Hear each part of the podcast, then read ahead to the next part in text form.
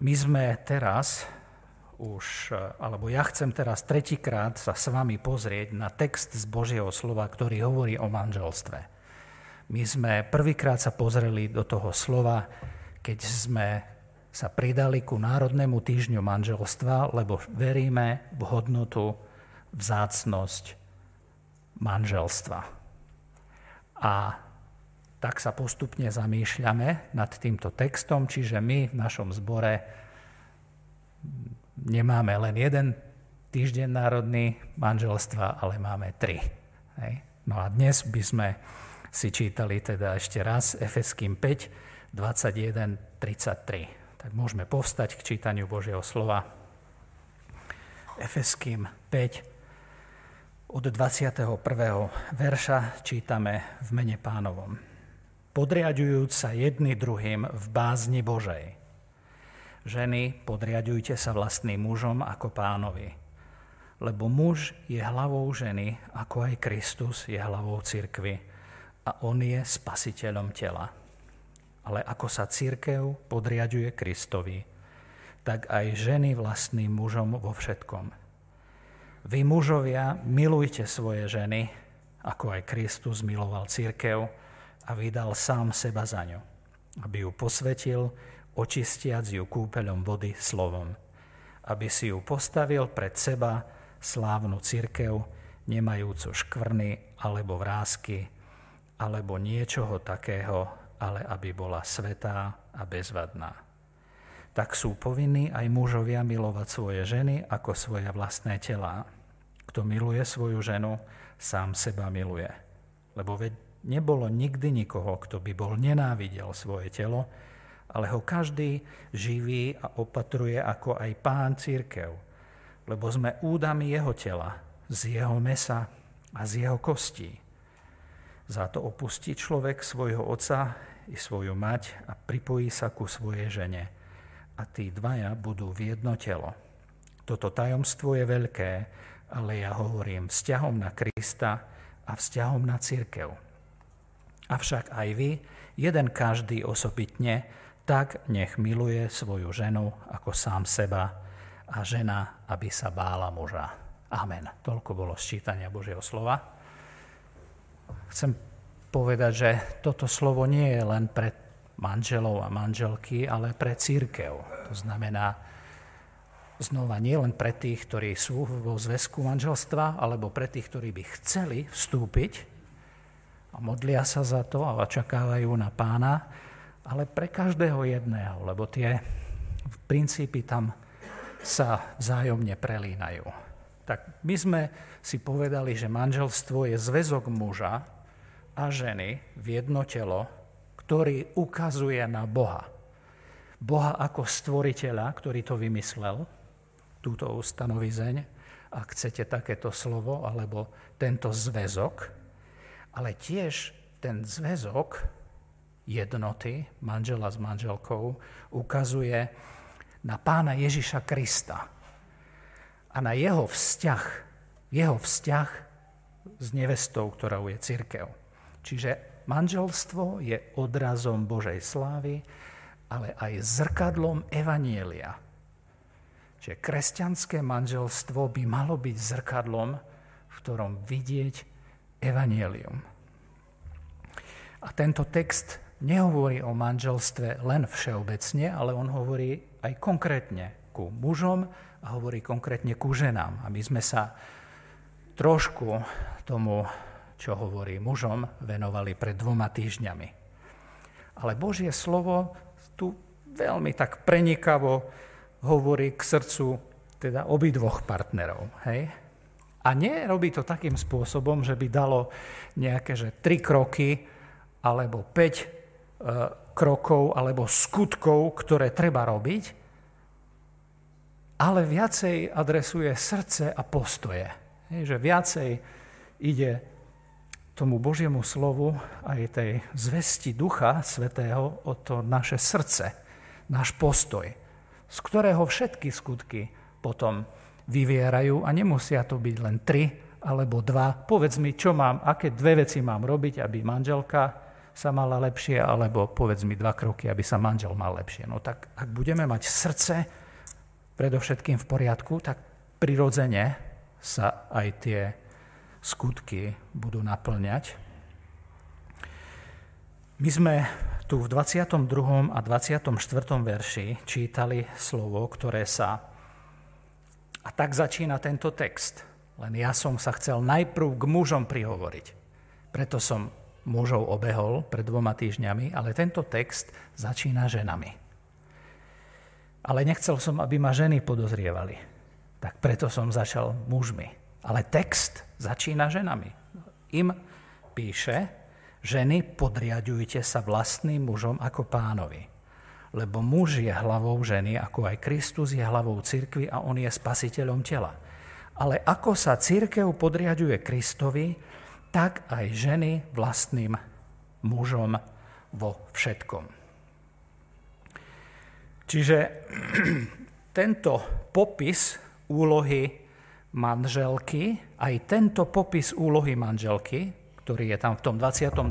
verši v rozkazovacom spôsobe, vychádza z toho prikrytia prvého verša 5. kapitoly. A tam sa hovorí, že a tak buďte nasledovníkmi Božími ako milované deti. Čiže všetci buďte nasledovníkmi Božími ako milované deti.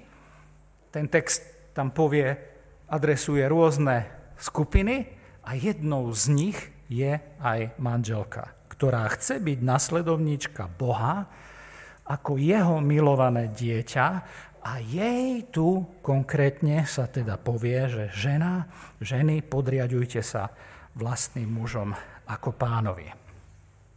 Jej nasledovanie Boha je jej podriadovanie sa manželovi. To jej nasledovanie vidieť v jej podávaní sa alebo v jej podriadovaní sa. A táto rada, alebo ak chcete príkaz apoštola Pavla, vychádza z Genesis 2. kapitoly, ktorá hovorí o tom, že hospodin dal mužovi pomoc, ktorá je pre neho vhodná. Genesis 2, 18, 20. A on vychádza z toho dizajnu Božieho pre manželstvo, ktorý je tam v Genesis, že manželka je vhodná, to proste znamená, že veľmi dobrá, potrebná, správna pomoc pre manžela. A Pavel Apoštol vychádza teda z toho modelu a to, čo chcem zdôrazniť, je, že on tu nevymýšľa iný model. Že ne, nevymýšľa nový konštrukt kultúrny, alebo nejaký sociálny. Ani nehovorí, že oh, takto ten model je prekonaný. Nie je prekonaný. A on, ho, on vracia nás naspäť k tomu modelu Božiemu, tomu dizajnu.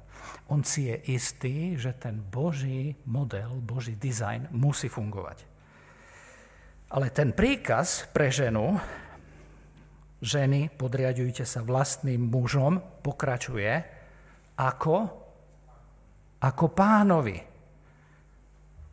Nevzťahuje už len na poriadok stvorenia, že muž bol stvorený prvý a potom žena, ale ho doťahuje, posúva ho ďalej, vzťahuje ho na vykúpenie v pánovi Ježišovi Kristovi. A preto neospravedlňuje ten svoj príkaz. Ženy, podriadujte sa vlastným mužom ako keby to bol nejaký prežitok. A Pavel Apoštol si bol veľmi dobre vedomý, on poznal tú súčasnú kultúru.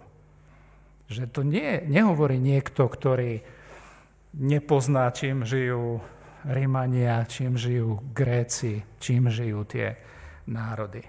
On bol na mnohých miestach, alebo na viacerých miestach v písme pripravený tú kultúru kritizovať. Veľmi tvrdými slovami. Hej. Ale tu pri manželstve vyvyšuje spôsob, alebo vysoko oceňuje, dáva veľkú hodnotu manželkinmu podriadovaniu sa ako jej vyjadreniu hodnoty Evanielia. Evanielium vidieť v podriadovaní sa manželky. A nezľaví z toho ani chlp. A ani sa nebojí to povedať.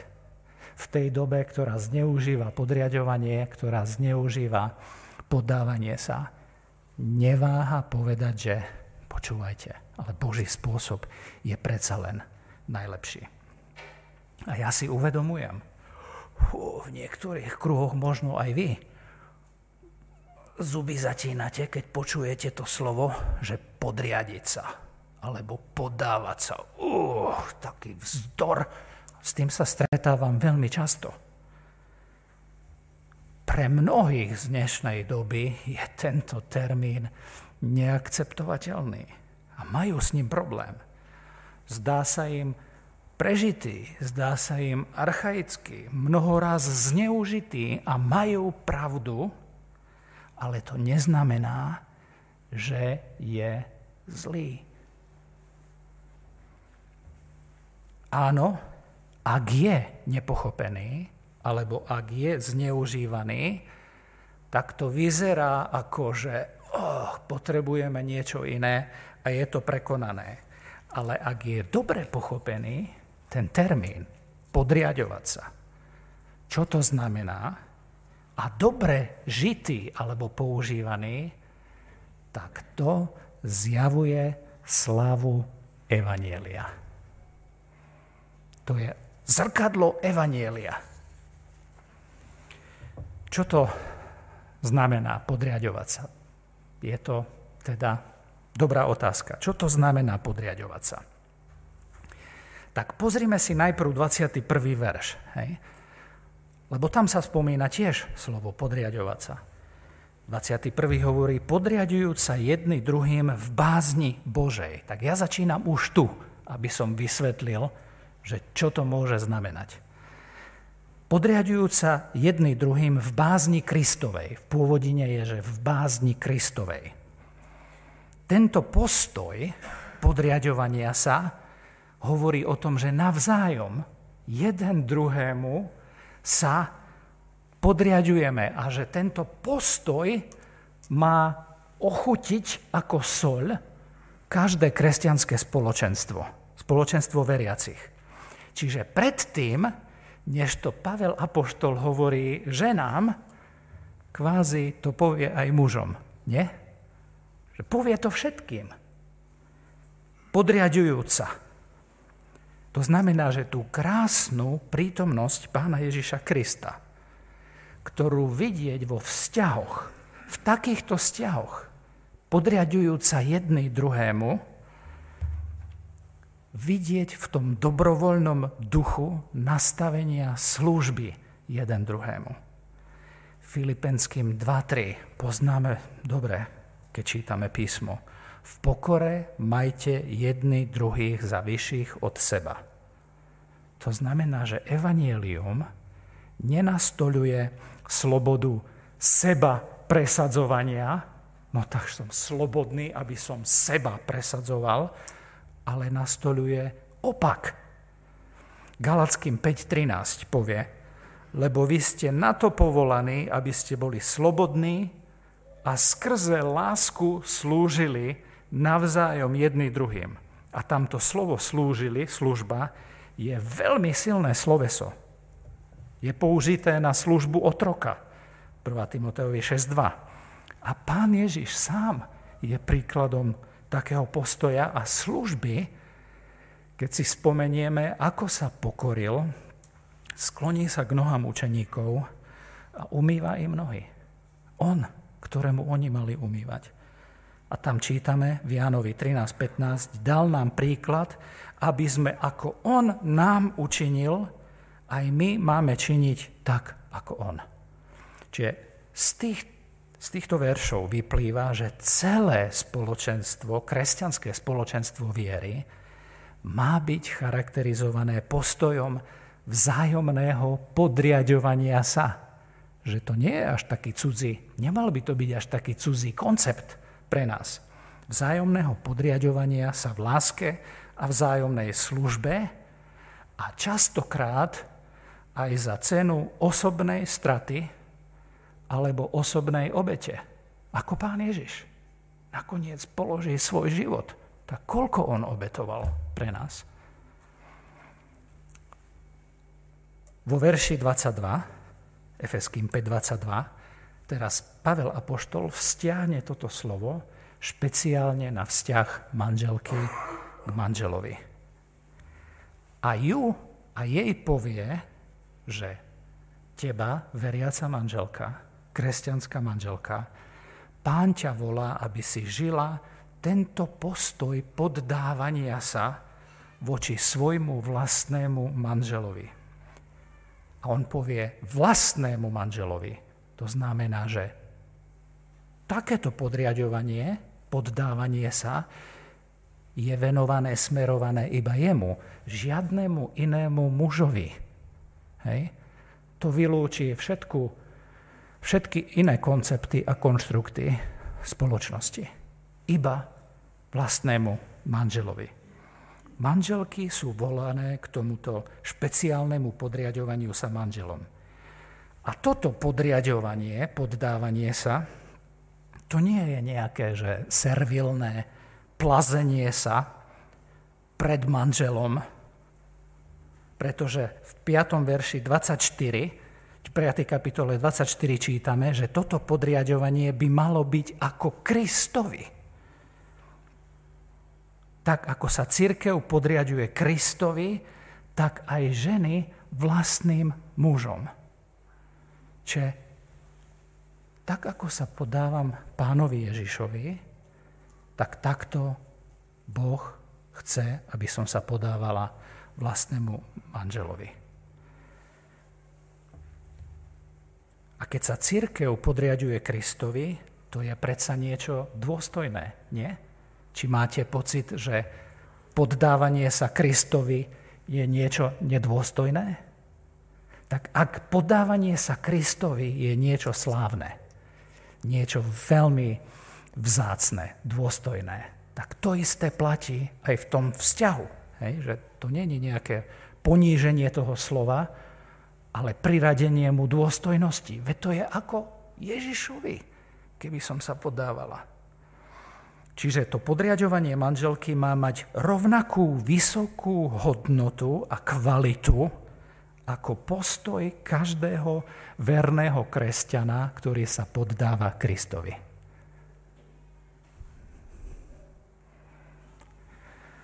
A to je to, čo je také výnimočné pre kresťanskú manželku, je jej úcta alebo rešpekt k vlastnému manželovi, pretože 23. verši čítame, že hlavou ženy je muž, ako aj Kristus je hlavou církvy. A preto aj tá úcta. Znovu pripomínam, že Božie slovo, nová zmluva, nikde nehovorí kresťanskému manželovi, aby si svoju manželku podriadil. Hej. Alebo aby si podriadenosť vynúcoval. Vynúcoval. Nikde to nie je napísané. Pripomenulo mi to jedného politika. Panovnícky manžel, panovnícky manžel, rozumejte dobre, s takým komplexom panovníka nepozná a nechápe myseľ Kristovu. Naopak, veriaci, kresťanský manžel vstupuje do sveta svojej manželky, do jej zápasov, jej ťažkostí s porozumením, preukazujúc jej úctu, pretože rozumie tomu, že je spoludedičkou milosti života. 1. Petra 3, 7. Kresťanská manželka je volaná k postoju podriadovania sa manželovmu kristovskému vedeniu, pretože muž je hlavou ženy. A opakom podriadovania sa, poddávania sa, je tá neuspokojiteľná požadovačnosť, neustále chyby hľadajúce vzdorovanie a unavujúca svárlivosť. Príslovie 27.15 povie, ustavičné kvapkanie v deň prívalu a svárlivá žena sú si rovné. Žiadny muž sa neoženil preto, aby žil pod deravou strechou, z ktorej neustále kvapka svár a zlosť.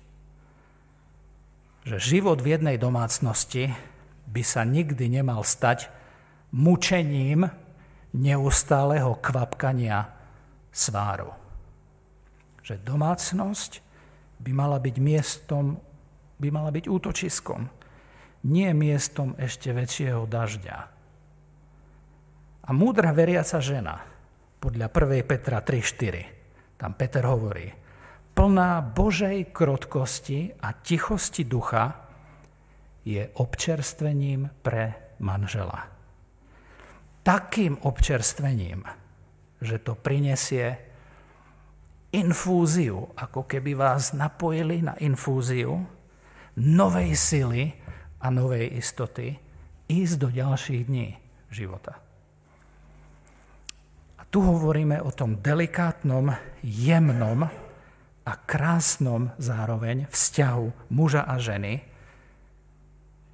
kde žena je vhodná pomoc. A takýto delikátny vzťah nemôžete riadiť vojensky. Hej, že, to sa, že manželstvo je viacej ako tanec ako krásny tanec a nie ako nejaký vojenský pochod. Hej. To je obrovský rozdiel. A pritom, aká nádherná symbióza, ale v úplne inom rytme, v úplne inej atmosfére. A my tu nehovoríme o vojenskom pochode. My tu hovoríme o kráse Evanielia, ktoré je žité vo vzťahu manžela a manželky.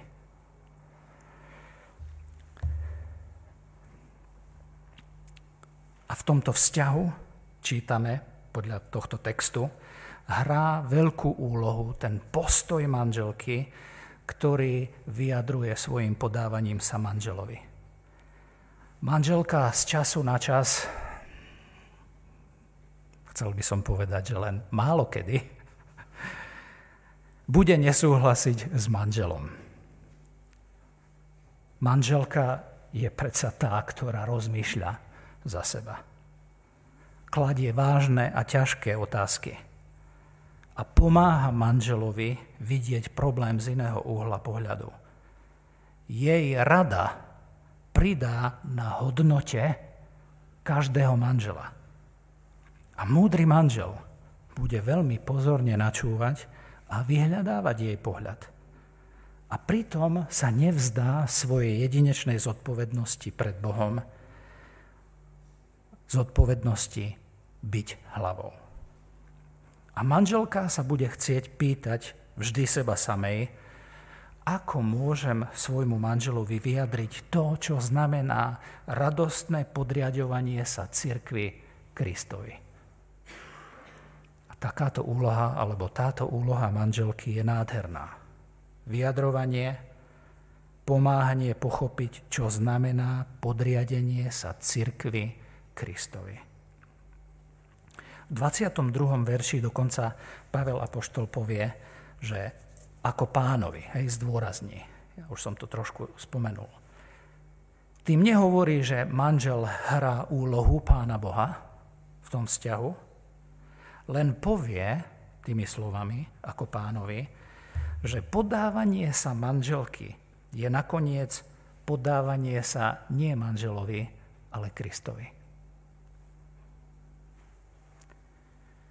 Jej láskavé nastavenie prijať to manželové vedenie, jeho úlohu byť hlavou, aj keď je niekedy zápasy s tým, nie je nič iné ako posvetný skutok uctievania Ježiša Krista. A Boh to prijíma a veľmi to chváli. V 1. Petra 3.4 čítame, že jej krotký a tichý duch, tam je napísané, že jej krotký a tichý duch je veľmi drahocenný a konkrétne je tam napísané drahocenný pred Bohom. Pán to príjima, pán to chváli a pán to oceňuje. Aj keď to manžel nevie oceniť a nie je vďačný, Boh to oceňuje a veľmi takú manželku za to chváli. V 24. verši dokonca Pavel pridáva, hú, ešte vážnejšie, že vo všetkom Čítali ste to tam? Že vo všetkom. Tak aj ženy vlastným mužom vo všetkom. Hú, tá, toto je. Čo to je? Znamená to, že manžel má právo žiadať hocičo, dokonca aj hrešiť? Nie. Jednoducho to znamená, že v jej živote nie je oblasť, ktorú by ohradila pred manželom. Oblasť, ktorej by povedala, že tu nemáš čo robiť. Toto by nemalo byť nič zvláštne, ak rozumieme Božiemu plánu jednoty, ktorý čítame v 31. verši, že dvaja sa stanú jedným telom. Tak jedno telo, ten princíp jednoty tela je všetko presahujúci. A manželský vzťah je ako nejaký iný. Vzťah dvoch priateľov nie je to isté ako manželský vzťah. Preto je manželstvo niečo také hlboké, také krásne, o ktorom Pavel nakoniec povie, že je to tajomstvo obrazu jednoty Krista a cirkvy. Že podriadovanie manželky vo všetkom ako pánovi je nakoniec vyjavovanie evanielia.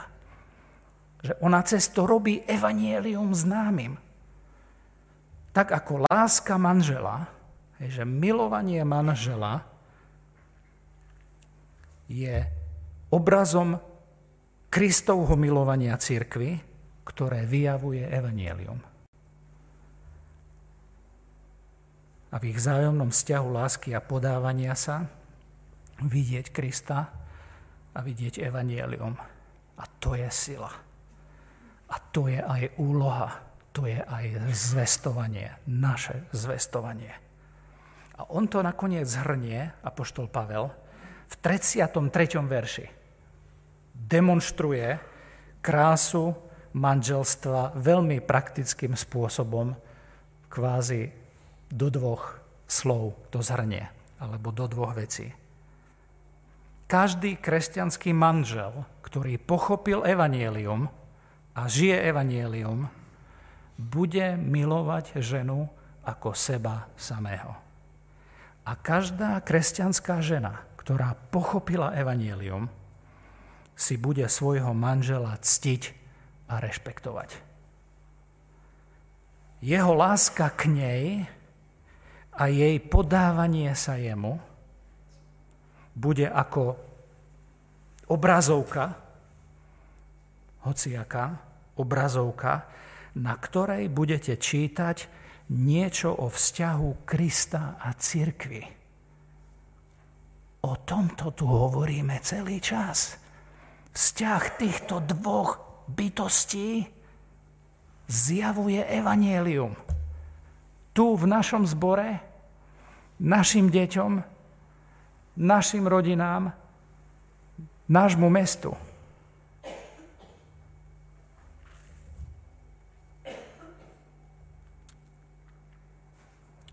Toto zrkadlo, v ktorom sa dá vidieť evanielium, môže prinášať trvalú nádej porušenému svetu, v ktorom žijeme. V porušenom svete, v ktorom každá žena zápasí so svojou sebahodnotou, so svojimi pochybnosťami, so svojimi otáznikmi, či je dostatočne krásna, či je dostatočne šikovná, či s ňou manžel vytrvá až do konca života, či sa jej nevzdá. Tak múdry manžel – Manžel, ktorý žije so svojou manželkou ako s krehkou nádobou, ktorej sa snaží rozumieť, bude hľadať spôsob, ako jej komunikovať, že ju miluje. Že ona je tá, s ktorou by chcel zostarnúť. Ktorá aj keď by sa zbalila a chcela od neho odísť, tak on sa zbalí tiež a odíde s ňou. Láska muža vdychuje život do ženy. A v porušenom svete, v ktorom každý muž zápasí so svojou sebahodnotou, so svojimi pochybnosťami, či naplní svoju úlohu starostlivého manžela, starostlivého muža, starostlivého otca, ktorý sa často pýta seba samého, či zlehá, alebo či nie je jeho snaženie márne a ktorý tiež zápasí so svojimi pochybnosťami, tak múdra manželka, ktorá žije so svojim manželom, ktorému bola daná úloha hlavy a vedenia, bude hľadať spôsob, ako mu komunikovať, že v neho dôveruje. Že mu verí. Že sa modlí za to, aby plnil a naplnil Boží plán pre neho, ktorá mu pripomína, že to môže kvôli Božej milosti, ktorá pôsobí. A taká úcta a taký rešpekt vdychuje život do muža. Preto sa na konci pojednania o manželstve ocitne slovo úcta alebo rešpekt. Brat Roháček to trošku nevhodne tu preložil tým bála muža. Pre milovanú manželku, ktorú miluje jej manžel, nič nie je nemožné. Pre svoju manželku rešpektovaného manžela alebo pre manželkou rešpektovaného manžela nič tiež nie je nemožné. Ale tu to nekončí. Hej, tu to nekončí, lebo ich vzťah nakoniec, ich vzťah nakoniec je iba takým čo, slabším alebo silnejším obrazom svadby baránka, ktorým je Kristus. A jeho svadba s jeho nevestou. Toho je obraz, náš vzťah s manželkou, s manželom. V zjavení 19.6.9, môžeme si nájsť a tým skončíme. Zjavenie 19.6.9. Čítame o tom poslednom dni, o tej hostine, ak chcete, alebo o tej svadbe baránka, ktorým je Ježiš Kristus – jeho svadba, obrazne povedané, s nevestou, ktorou je církev, 6. verš 19. kapitoly. A zase som počul ako hlas mnohého zástupu a ako huchot mnohých vôd a ako zvuk silných hromov, ktoré hovorili Haleluja, pretože prevzal kráľovstvo Pán, náš Boh, ten všemohúci. Radujme sa a plesajme, a vzdajme jeho chválu, lebo prišla svadba Baránkova a jeho manželka sa prihotovila.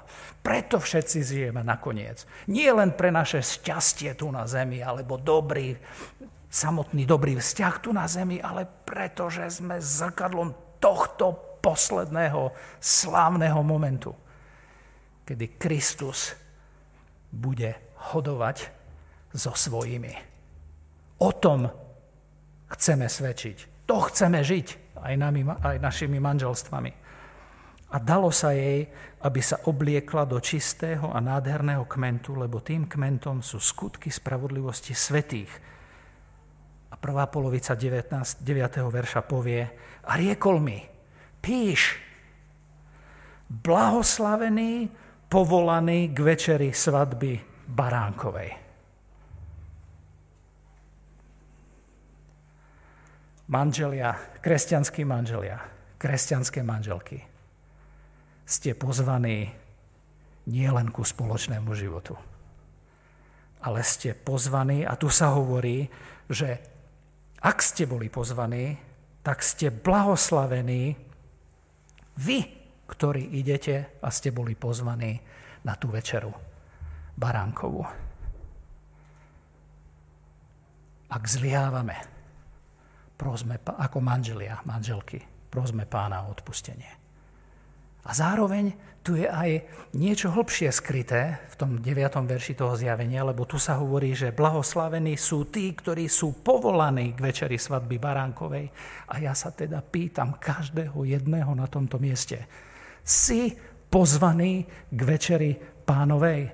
Lebo takému tu je zasľúbenie, že si blahoslavený že si šťastný, že si požehnaný, že môžeš počítať s Božou pomocou až do tvojho posledného výdychu. Si pozvaný na večeru baránkovú. Patrí tvoj život Kristovi. Ste si istí, ste si istí, že ste pozvaní a ste počuli Božie pozvanie? Ak nie, tak môžeme sa nakoniec po zhromaždení spolu modliť. Aby si mohol s istotou uchopiť slavu tohto zasľúbenia a pozvania.